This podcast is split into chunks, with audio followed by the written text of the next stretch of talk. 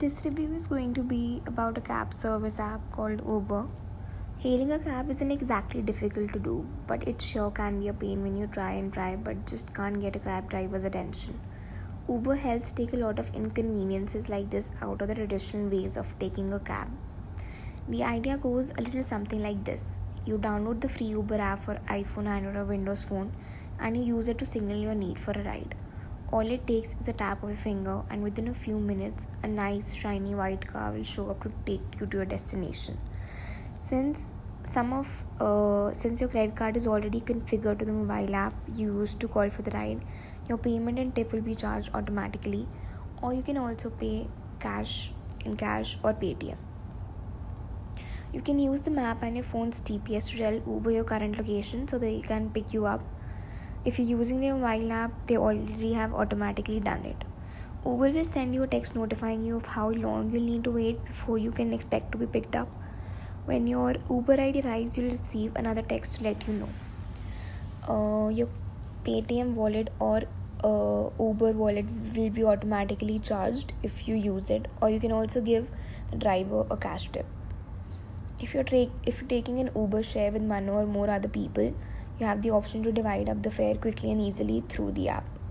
Once your ride is over, you can use the app to rate your driver and overall experience with Uber.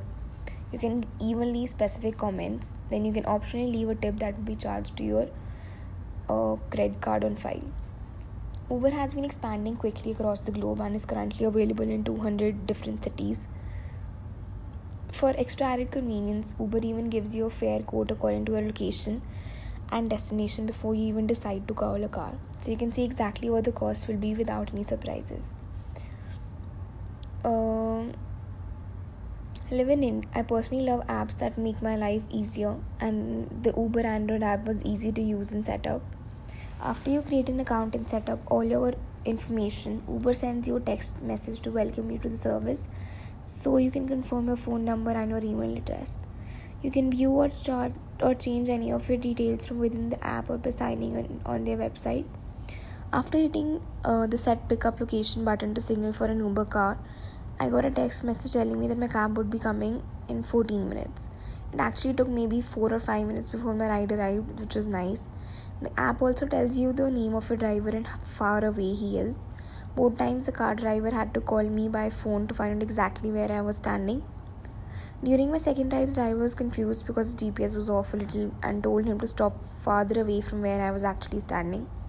The cars are very nice, high quality, with leather interior. I was impressed. The drivers were very quick to react to my calls and were very pleasant on the phone and in person. When you get in the car, you can actually see your cab moving down the road on the app from your phone.